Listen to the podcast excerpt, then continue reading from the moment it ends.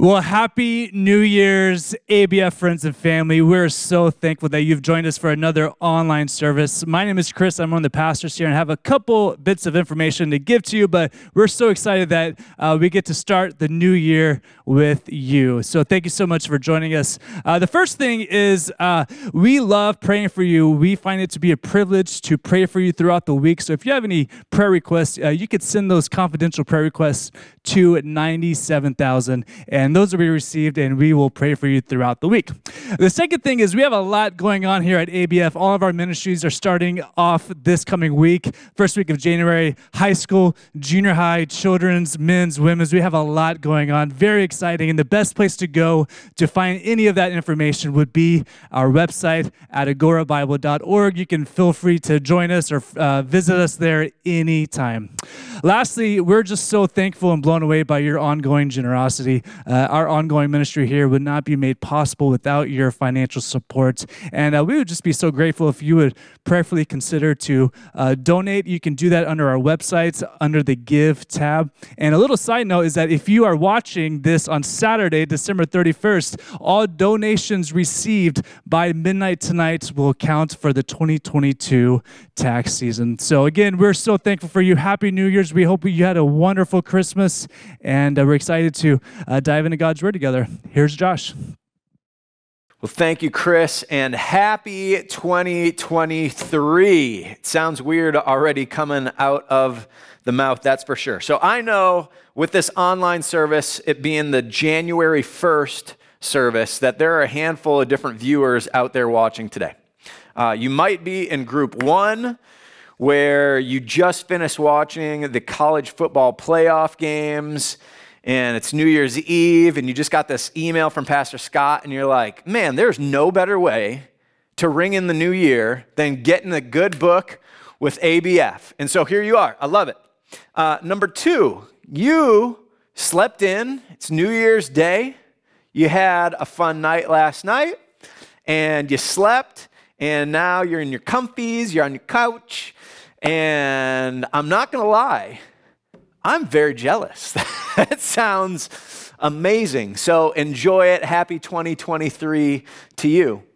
Lastly, there's probably a group of you, it's like the year 2027 now, and you're on a binge of just like, I need all the Pastor Scott messages I can get. And so you're going through First Corinthians, and here you are, stuck with me. So, welcome in, my friends. Let's do this thing together. I am so glad that you're here. Whatever situation you are in, thank you so much for being with us today. Very excited to get in God's Word together. So, I'm wondering, uh, if there are any people out there that are big New Year's resolutions people. Uh, either way you are, you aren't. I don't really care either way. Uh, I am personally not. However, I would say that I find the new year a really good time for reflection and evaluation, and specifically reflecting and evaluating my relationship with the Lord. And think it's just a great time of the year to do that. A few years ago, well, a number of years ago now, uh, it was that very thing, kind of the end of a year, beginning of a year, that evaluating, reflecting time that sparked this giant change in my life and in my relationship with the Lord. Uh, it was through, it was instigated by a Christmas song by the band Relient K, of all bands. Uh, love them. The song was called Celebrate the Day. And in the song, there's this lyric, and it basically talks about man, here we are. It's the end of a new year.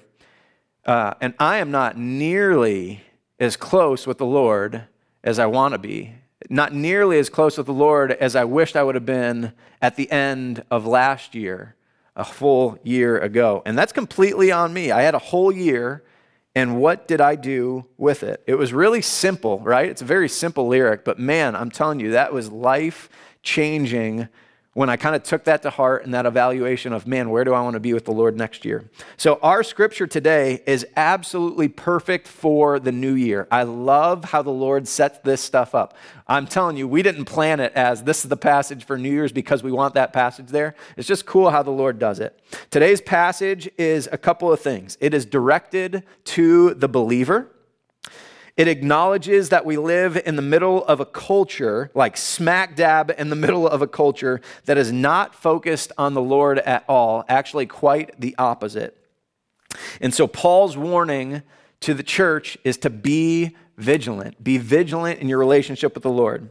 Ultimately, it shows God as a powerful and loving father who disciplines his kids but doesn't leave us to fend for ourselves. Uh, my hope as we get into our scripture today, with that kind of backdrop for it, uh, that this scripture just serves as a, as a springboard for reflection, evaluation, and maybe even some life change in 2023. Let me pray for us, and we'll get into scripture together. Dear Lord, uh, God, we come to you uh, on this video. And together, Lord, just asking that you would move and work. Um, Lord, I know personally I'm so desperate for your Holy Spirit to show up, not only right here, present in this moment, um, to speak through and say the things that you want to say through me, um, but ultimately, Lord, to work in the hearts of the hearers. And Lord, would you use any of the little things that we're talking about here today um, that you need to? Lord, we are open. We are here with hearts open, hands open before you, saying, God, speak to us, move in us. Uh, Lord, we look forward to what you're going to do in 2023. We look forward to what you're going to do right here in this next 40 minutes. We love you. We pray this in the name of your son, Jesus. Amen. So, if you would, please turn with me to 1 Corinthians chapter 10. We are continuing in our series, working through the book of 1 Corinthians, this letter that we have described as spicy over and over again, and that is accurate yet again today. It's a little spicy here today. It has been a few weeks since we've been together, and so just want to bring you up to speed where we just left off. At the end of chapter 9, Paul left off with an illustration from athletics, and he was communicating just how important it is for him. Uh, in being an effective Jesus follower, to be self controlled, and disciplined. And so here in chapter 10, where we're going to start reading, he kind of turns that thought around and points it at the readers. He points it at the Corinthian church. He points it at you and at me. And this takes the form of both a warning and an encouragement. The bulk of his warning includes a reminder of how God has acted towards his people in the past. Uh, the God of the New Testament is the exact same God is the God of the Old Testament, right? He's the same God, same character, hasn't changed at all.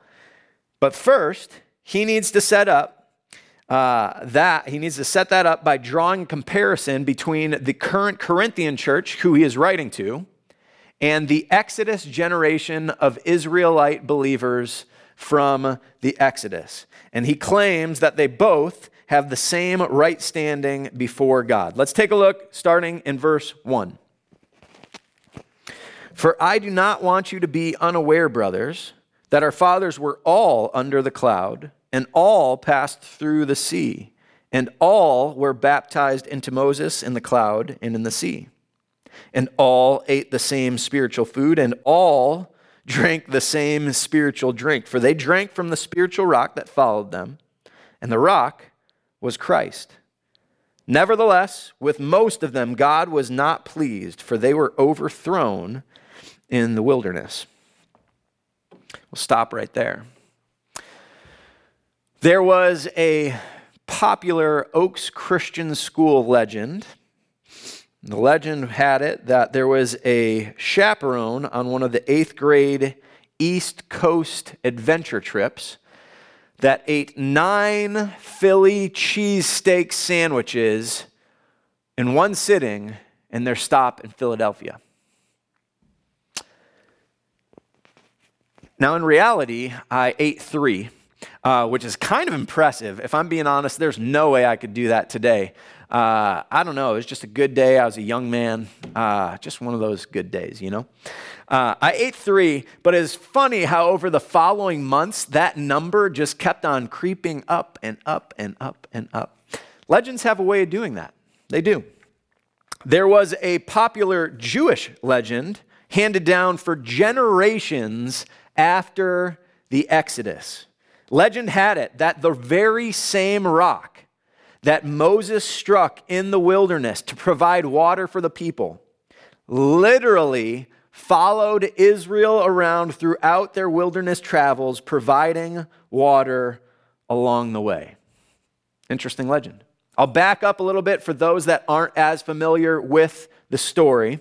So, the nation of Israel was under Egyptian captivity for a few hundred years until the Lord used Moses to free them. They escaped the Egyptian army by passing through the Red Sea, which the Lord literally part and they walked through on dry land. Then the Lord led them by a cloud, as we see there described in verse 1. That's what he's talking about a cloud by day and a cloud of fire by night. So now, here, back in 1 Corinthians, Paul is using some imagery. He uses the imagery of baptism and communion in conjunction with these Exodus events to describe Israel's standing with God. Okay, let me break it down a little bit it's not that confusing, I promise. So we see here in verses 1 and 2 baptism imagery. The people were baptized into Moses in the Exodus cloud and the sea. Josh, what does that mean? I don't really know exactly. However, I'm going to propose a couple of possible options for what Paul's getting at here. Is he simply saying that coming through the water of the Red Sea, is like coming through the water of baptism, and that then they were immersed in the cloud of God's glory? Or is it saying that similar to water baptism, right? If you think about water baptism for us, the believer here today, that is simply a thing that signifies identification with Jesus. We say an outward expression of an inward decision. It's just saying, I identify with Jesus. I love him, I follow him, I identify with him. Is that what it's doing here? Is it just saying that the Exodus Israelites identified with Moses and his teachings? His teachings were from the Lord. they identify with the Lord? I don't know. Either way, I think the point remains pretty much exactly the same. And the point is this the Exodus generation of Israel were God's people, they were his sons and daughters. They had right standing with him. And that is only further emphasized as we continue. Okay, verses 3 and 4. So we just had the imagery of baptism. Now, verses 3 and 4, the imagery of communion. These verses, if you're taking a look at your Bibles, verses 3 and 4, talk about consuming spiritual food and drink. Obviously, this drink isn't from a tiny plastic cup, nor is it from the physical rock that Moses struck. This spiritual drink came from the spiritual rock which followed them. And that rock, Christ. Even here in the Old Testament, in the Exodus events, Paul is claiming that Jesus himself was there with them. How cool is that? Very, very cool. Paul's whole point is this the Exodus generation of Israel had right standing before God, and he's drawing this connection to the Corinthian church, saying, Corinthian church, modern day church, you are in the same boat as them. You are not better than them because you are on this side of the Messiah. The Exodus generation of Israel had right standing before God Verse 5 Nevertheless, with most of them, God was not pleased. So far, all of this is a setup so that the Corinthians and so that you and I can hear this warning as for them. The question they should be asking okay, but why was God not pleased? Paul provides some examples. Let's take a look. Examples of falling starting in verse 6. Now, these things took place as examples for us that we might not desire evil as they did. Do not be idolaters, as some of them were, as it is written. The people sat down to eat and drink and rose up to play. We must not indulge in sexual immorality, as some of them did, and 23,000 fell in a single day. We must not put Christ to the test, as some of them did, and were destroyed by serpents, nor grumble, as some of them did, and were destroyed by the destroyer. Talk about spicy, right? I mean, definition of. So, breaking this down a little bit, we're going to spend a, a, little extra time here in this section. Uh, verse 6 kind of sets up verses 7 through 10. Let me give you some examples. This is why I wasn't pleased. Don't desire evil as they did. Now, Paul shares here in verses 7 through 10 four different examples from the Exodus generation of how they fell into sin and then the discipline that they received. The first example of falling was due to idolatry. Look there in verse 7. Do not be idolaters, as some of them were, as it is written. The people sat down to eat and drink and rose up to play. So, this is a reference to Exodus chapter 32, the story of the golden calf. Correct. Well done. You're awake. It's New Year's Day. You're still fine. The story of the golden calf. So, the Lord had delivered the people from slavery in Egypt. They crossed the Red Sea. Uh, then the Lord pretty much led them straight to Mount Sinai so that he could meet with Moses up on the mountain and give him the law, give him the commandments, etc. While Moses is up there, the rest of the people sitting at the base of the mountain get very impatient and they ask Moses' brother Aaron to make them a golden calf idol so that they can worship the Lord. Okay? Then, the second half of 1 Corinthians 10, verse 7, where we are currently reading, is a quote from Exodus 32, verse 6. So apparently, after building this golden calf, even though they claimed that they were worshiping the Lord and that this idol, this statue, was very different from the other idols and statues that were being worshiped, uh, the celebration very strongly resembled a pagan celebration. There was feasting, very similar, and even sexual promiscuity. The last word there in verse 7, play, is the same word for caressing. Basically, it's saying there was sexual activity involved in what was going on here. Now, in this first example, Paul does not explicitly talk about the discipline that comes from the Lord because of those actions. He does in all three of the next, next examples. Uh, my guess is that his readers are very, very aware of this story. They're very familiar with it. They understood what was going on. They understand that 3,000 men were killed because of this idolatrous action. That is example one. But before we move on and catch the rest of the examples, I do want to spend a little bit of time on the topic of idolatry. So I have been stewing, percolating on this concept for months now. Uh, I've been having some conversations with the Lord about this. I feel like He's been telling me stuff. I've been like, I, just kind of doing the back and forth uh, on what modern idolatry looks like here today. Kind of been wondering if the Lord was going to give opportunity to share, if it was just for me, wasn't sure. And it's been kind of neat over the last few weeks. I was talking to him about it. I opened up my passage for what I was preaching on today, and it was this passage, and this was here. And then we were kind of working back and forth. What do I share? Do I share? And uh, I'm kind of humbled and excited and nervous and all those things, but uh, excited to kind of share a little bit of what the Lord's been talking to me about. Um, so, when it comes to modern idolatry, I think the church has done a really, really good job of kind of drawing the connection to the fact that today we can make idols out of different things. We can make idols out of people, out of relationships, out of success, money, status, etc. There's lots of different things that could be included in that list, but really just the idea of elevating something that maybe even could be a good thing to a level that only God should have in our lives, even to the point of worshiping those things. And that is certainly true, certainly holds up for what we're talking about here with idolatry. Uh, but I do think that there's another element to modern idolatry. So, the main purpose of having a physical idol is to appease the deity, spirit, whatever you want to call it, with ulterior motives in mind. So, performing rituals is kind of the idol owner's way of acquiring a desired outcome. It's a sort of conditional manipulation. If I, then this, then you. Okay? If I perform this ritual, if I do this thing, then I receive my desired outcome.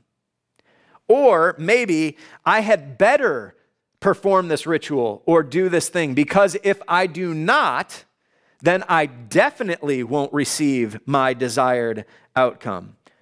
Really, it's just a way of trying to influence or control things that are completely out of your control. It's very superstitious, and I would go so far as to even say evil. And I say that because there is no such thing as a just neutral spirit, okay? Uh, we're talking about like the universe or fates or energy or whatever. Uh, none of those have a place in the life of a Jesus follower. That's not a thing, it's just not. Uh, if it is legitimately spiritual, like if there is a spiritual entity, spiritual energy, if, there's, if it's a spiritual thing and it is not of the Lord, then it is by default of the enemy and it is evil and absolutely should not be trifled with at all. So, this idolatrous way of thinking is still very, very present modern day in our American culture. Uh, and I would contend the thought process can even infiltrate and sneak into the church. So, a couple of things that I would like to point to uh, that might sound all kind of pie in the sky and very vague, I would like to get very specific. Uh, first, Physical idols, absolutely still a thing, even here in America. People are turning to a spirituality that is not God. Uh, absolutely a thing here. I have a friend whose brother and that brother's wife were having trouble getting pregnant, and so they bought a pregnancy or a uh, fertility statue, literally a fertility idol have it in their house to help them get pregnant. Pretty obvious. I highly doubt this kind of thing would creep into the church. Uh, that seems pretty cut and dry, black and white for sure. Uh, however, how about lucky socks for your sports team? And before uh, you start throwing things at me, hear me out. I am not talking about your lucky socks that are just like, they're my favorite socks. I love them. They got my sports team on them. It's tradition. I wear them for every game. It's a fun thing. I love it. I am not talking about that at all. However, if there is an element of it where you genuinely think that you are influencing, manipulating, controlling things that are so outside of your control with this inanimate object, piece of clothing, etc., that is idolatry. Think about it. Who or what are you actually influencing? Is it God? By wearing those socks, does the Lord, the creator of heaven and earth, say, Josh wore his socks today, therefore I am going to do this? That's ridiculous. That's idolatrous. Because then, if it's not God, then what other spirit are you appealing to? If you are a Jesus follower, there is zero place for that in any of our lives. In the church, prayer beads. I don't know many people that do the prayer beads thing, but I know it is a thing and can be a thing.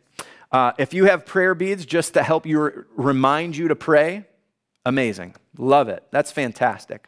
However, if you must hold, rub, touch, have some sort of ritualistic thing with your prayer beads in order to then manipulate the fact that this prayer will be answered, that is modern day idolatry. That is not following Jesus. Just because you attach the name of Jesus to that, that is absolutely still idolatrous action. Idolatry is not just with physical objects. The idolatrous sayings and habits are pervasive in our culture today. Okay, couple of examples. Saying knock on wood or fingers crossed. Okay, And again, before you throw more things at me, uh, what I am not saying, I, I actually don't have a problem with people saying knock on wood or fingers crossed, even if you call yourself a Jesus follower. I, I think I found myself saying it from time to time. Um, here's the thing if you're saying it because it's just uh, something that people say, if it's just a phrase, right? Because it is extremely common in culture for th- phrases like that to be said, um, that's fine. However, I do think that shows just how pervasive that this is in our culture. The fact that those phrases are so well known and such a part of culture, it says something. But anyways, I'm not even I'm not even trying to hate on it. However, if you if you literally mean it or if you literally need to knock on wood in a situation or cross your fingers in a situation, because you think by doing so, you are manipulating the actions of the universe, of energy, uh, etc. If you are, think you are somehow bending God's arm because you did that action to get the desired outcome that you want, that is modern day idolatry. That is taking the power away from the Lord and taking, feeling like you can control things outside of your control. That is complete idolatry. I'm sorry, I have a few more examples. Uh, stick with me. Two more. Manifesting. Such a trendy word and idea in our culture today. Uh, I am not, uh, I am. I am 100% all on board with making a vision board for 2023. If that is making uh, coming up with some goals and things that you'd like to do, achieve, putting those goals kind of on the board. Uh, there is absolutely something to declaring a goal and focusing on it. You are absolutely more likely to achieve it. However, if your vision board is simply putting thoughts, visions for what you want your life to look like out into the universe, hoping to receive some sort of energy back because you put that out there, and therefore you are manifesting something in your life that is completely outside of your control, that is modern day idolatry. Last one. Lindsay read a Christian book on prayer recently. The author made a claim that we need to, as Christians, pray specifically for things. And the basic message was if you pray specifically for things, you're covered. But if you don't pray specifically for things, you're not covered. Her example was this she prayed specifically that her son would not die via car crash. I'm sure she prayed that he wouldn't die via lots of different ways. Uh, uh, sometime later, the son got in a car crash, but he didn't die. And her claim was that if she hadn't prayed specifically in that way, that he would have died in that car crash. That is not biblical prayer. That is modern idolatry. Should we approach our dad, our father up in heaven, with specific requests? Absolutely. But that is very different. Biblical prayer is personal, it is a conversation based on a relationship, a relationship that has trust, and it is making requests to the holy God, the creator of the universe. There are no special prayers that conditionally guarantee or help increase your chances of healing, of safety, etc., because you attach the name of Jesus to it. Going back to our uh, uh, example from Exodus, the Israelites, they built a golden calf to the Lord, to Yahweh. They were offering sacrifices to the Lord, to Yahweh. They were celebrating, in theory, to the Lord, to Yahweh, and it was detestable to the Lord. Attaching the name of Jesus to superstitious activity is not honoring to the Lord. It is deeply, deeply offensive. It is idolatry. The living creator God cannot be coerced, manipulated, or controlled by any of our actions. And that is a very good thing. That is a very, very good thing. Amen? That was a lot, I know. Uh, maybe too much. Um, but all of that to say is that this way of thinking, this idolatrous way of thinking, is all around us. And it is so easy to draw us in. Okay, I'm going to move very quickly through these next few examples. The second example of, of, falling that Paul uses is due to sexual immorality. Look there at verse 8. We must not indulge in sexual immorality as some of them did. 23,000 fell in a single day. So, this is a reference to Numbers chapter 25. While in the wilderness, the Israelites lived near the people of Moab. The, Moab, the Moabites kept on inviting Israel into like their celebrations and worship of their gods, and the Israelites gave in and participated in all of the celebrations, including the sexual activity. As we learned from Pastor Scott uh, just a few months ago in his message from chapter 6, which I would just highly recommend going back and taking a look if you have not seen or listened to that one yet. Lots of good information on the topic in general, kind of sets us up for sure. Um, but what we learned from that is that the Corinthian church was living in an extremely sexualized culture. Uh, and I could easily say that about our culture here today extremely sexualized culture. Sexual immorality is all around us, and I would contend might even be more accessible now than in any other time period of history. Certainly, we're surrounded by it. The third and the fourth examples of following, uh, of falling, excuse me, are due to putting the Lord to the test and grumbling. Look at verses 9 and 10.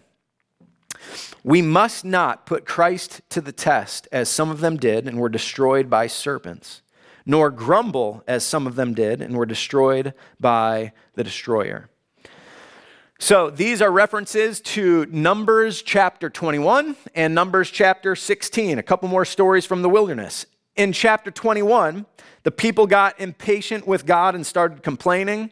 They were complaining about wandering, even though He had literally miraculously delivered them from slavery. And they were complaining about their food and water situation even though he was still miraculously providing food in the desert every single day. And we see the Lord's response in Numbers 21, verse 6. Then the Lord sent fiery serpents among the people, and they bit the people so that many people of Israel died. Yeah. And the last example, number 16, and then we're going to wrap this up. Number 16 is the story of a small rebellion against both God and Moses. The Lord was not about this rebellion, and so he squashed it. He literally opened up the earth and swallowed the rebellion whole. Pretty wild. Here's the crazy part of the story the very next day, the people of Israel started complaining about the Lord's discipline. So you have this rebellion against the Lord. The Lord squashes the rebellion, and now the people are upset that he disciplined for rebelling. It's pretty wild if you think about it. The Lord's response to the people uh, was not pleasant. He sent the destroyer. There was a plague then that infiltrated around all of the grumbling and complaining about that, killed almost 15,000 people. Yeah. Apparently, what we're gathering from all of this and this letter that Paul is writing to the Corinthian church, apparently the Corinthian culture was pretty messed up.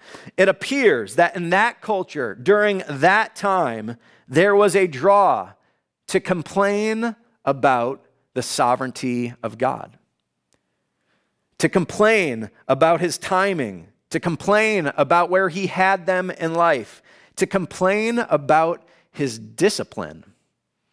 Interesting. The ironic part, I was thinking as I was reading this, and just like, I don't know, reading it as a viewer myself and just reading the stories, the ironic part is it can feel so natural to do this exact thing while we're reading this story, right? It is so easy. I don't know if natural is the right word, but it's so so natural for us to judge God's disciplinary actions as we read through these stories, right? Am I the only one that thinks, oh man, that might have been a little extreme, his response there? And I was just kind of processing through that because you can't help, I feel like, have those feelings when you read this story in like bullet form point and you get like the, the 30 second version of everything and you hear the Lord's response and you're like, man, that was intense.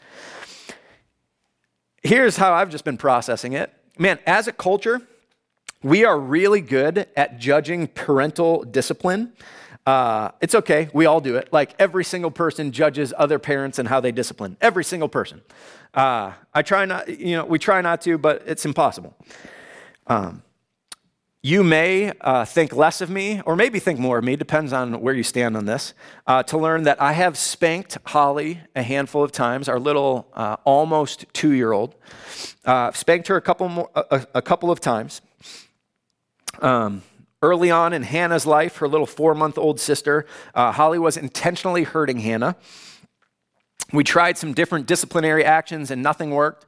Uh, she got a couple of spankings, a couple of swats, and she is just the model sister now. It's crazy. It blows my mind how quickly discipline works.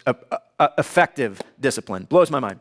Uh, you know what having kids has confirmed is that discipline is absolutely necessary. Discipline is absolutely necessary. I love little Holly so much. It, it, baffles me at how much I love her. I know I've talked about this before. Um, and therefore, I discipline her to the best of my ability. And that doesn't mean the harshest of my ability, I mean to the best of my ability. And I tell you what, spanking her does not feel good. That is for sure. But here I am, just this imperfect human.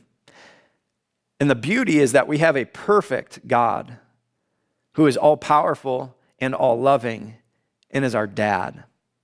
And so here we see him discipline, disciplining an entire nation in order to get that nation to come and follow after him. And so all I can do is just trust that I know a perfect father. Okay, let me pull all of this together. I told you there was encouragement at the end. And who are we kidding? What would a Christian sermon be without encouragement at the end of some intense stuff? So, for all of us who have right standing with God because of Jesus. We've been reminded of some examples of falling and discipline, and so now the encouragement is to take heed and the way of escape. Verse 11. Now these things happened to them as an example, but they were written down for our instruction, on whom the end of the ages has come. Therefore, let anyone who thinks that he stands take heed lest he fall. No temptation has overtaken you that is not common to man. God is faithful. He will not let you be tempted beyond your ability. But with the temptation, he will also provide the way of escape that you may be able to endure it. Therefore, my beloved, flee from idolatry.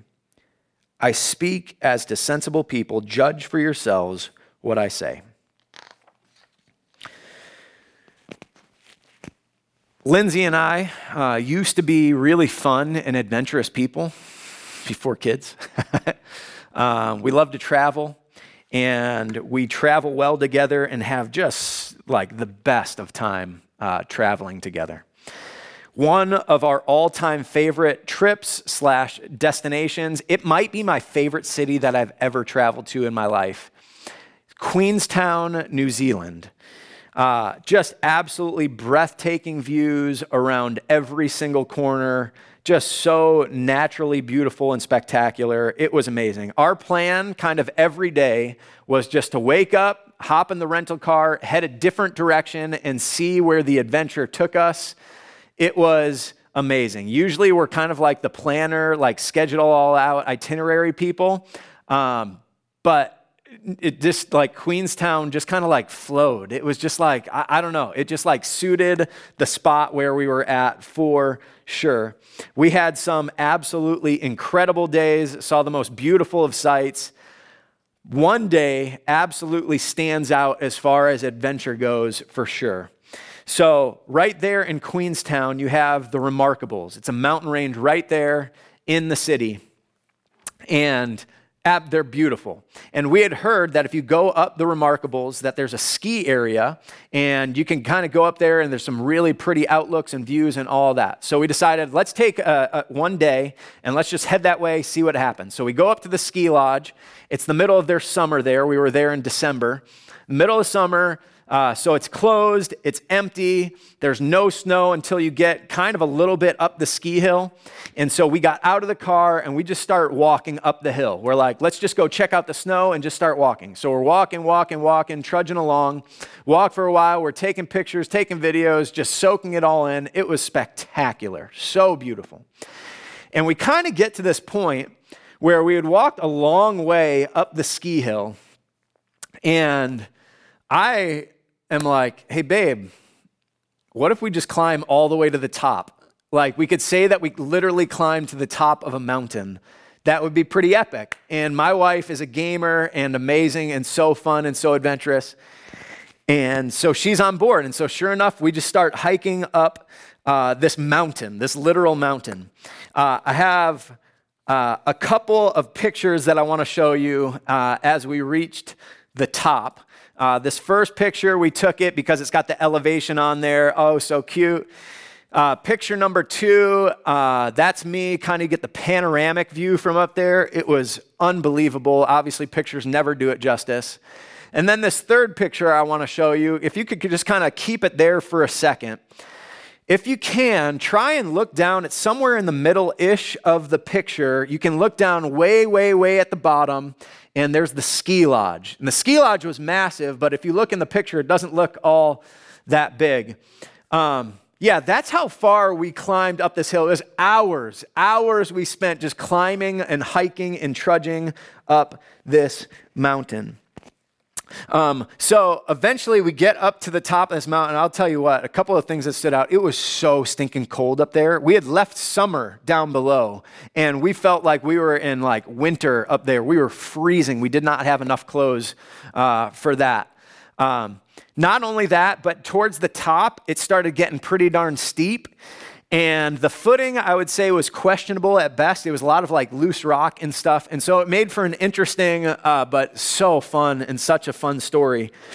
Uh, we definitely, as we were climbing, had to be very sure footed, right? You kind of had to walk and be very confident, but you definitely did not want to be overconfident.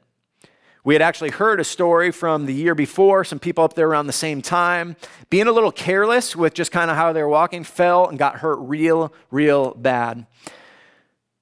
That actually, that part of the story is a lie. However, it's a great illustration. So we didn't hear about a story from people from previous years. However, imagine if we had, if we had had a warning about, oh, people were careless and they weren't walking. Don't you think that would be a lot more careful about the steps that we would took when we heed the warning that was there. Even without it we felt like man we need to take care. We need to watch. Uh, we need to be very vigilant in how we climb up in this mountain.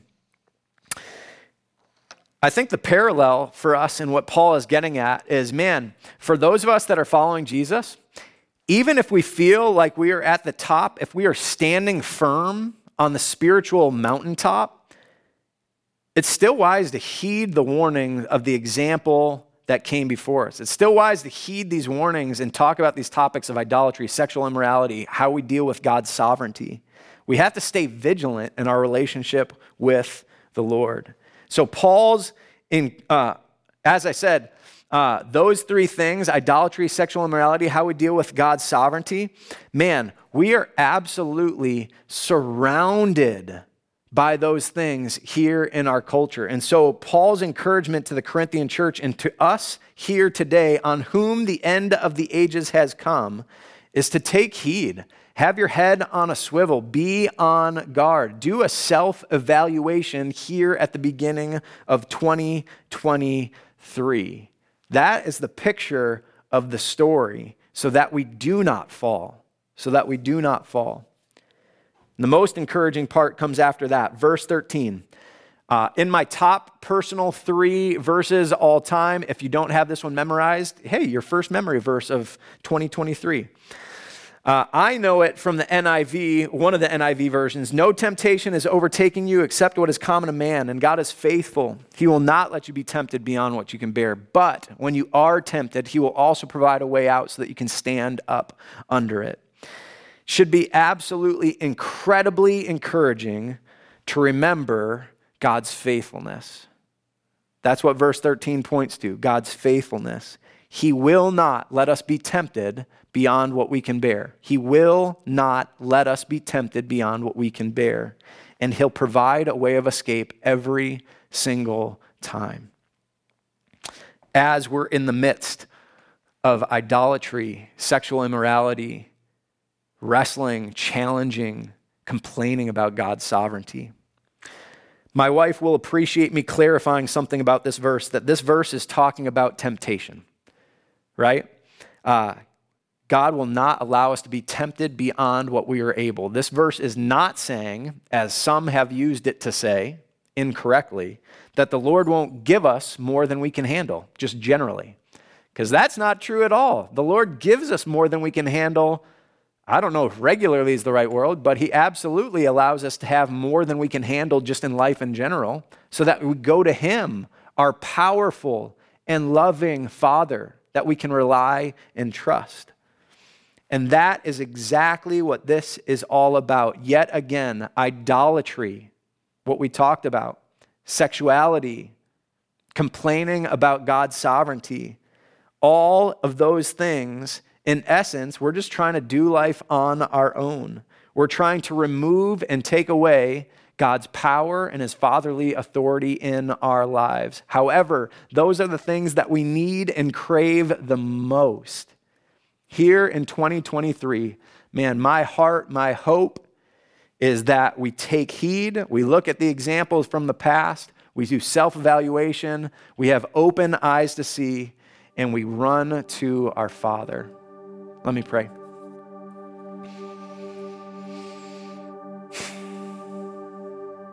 Dear Lord, uh, man, there's a lot there and definitely some intense stuff to talk through. God, I ask that you would just be moving and stirring in our lives and in our hearts.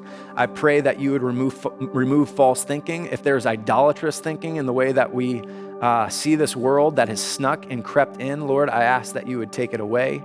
Um, Lord, I ask that we would lay it down. I ask if there are any idolatrous, uh, if there are any idols physical or other that need to be literally burned or laid at your feet, God, destroyed. I pray that that would happen uh, in Jesus' name. Uh, Lord, I pray that there's conversations that need to be had and just working through how do we see the world? How do we understand uh, you, Lord, and our relationship to you? Uh, God, I ask that those conversations would be had. Um, Lord, we love you. We thank you so much. Uh, that you do warn us. You love us enough to warn us. You love us enough to discipline us. What a gracious and loving dad that you do anything you can to just bring us back to you, to bring us back to what's best. You know what's best for us as our creator and as our dad. And so we thank you for that, God. Um, Lord, uh, we just openly surrender. We say uh, that we love you and we thank you. Uh, God, thank you that you don't let us uh, experience more temptation that we're able. Thank you that you give us a way out. And Lord, I just ask that we would have the courage and the strength to say yes in those moments. Um, we need you for that. Man, do we need you for that.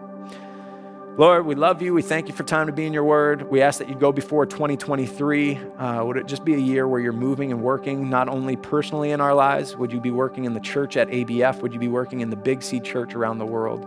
Uh, Lord, thank you for the honor and the opportunity to be a part in any small way that you allow us, God. We love you. And praise the name of your son, Jesus. Amen.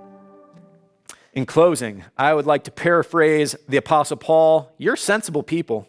You've heard what I had to say. Now judge for yourselves. I love you. Have a great week. We'll see you here coming up in the next few weeks.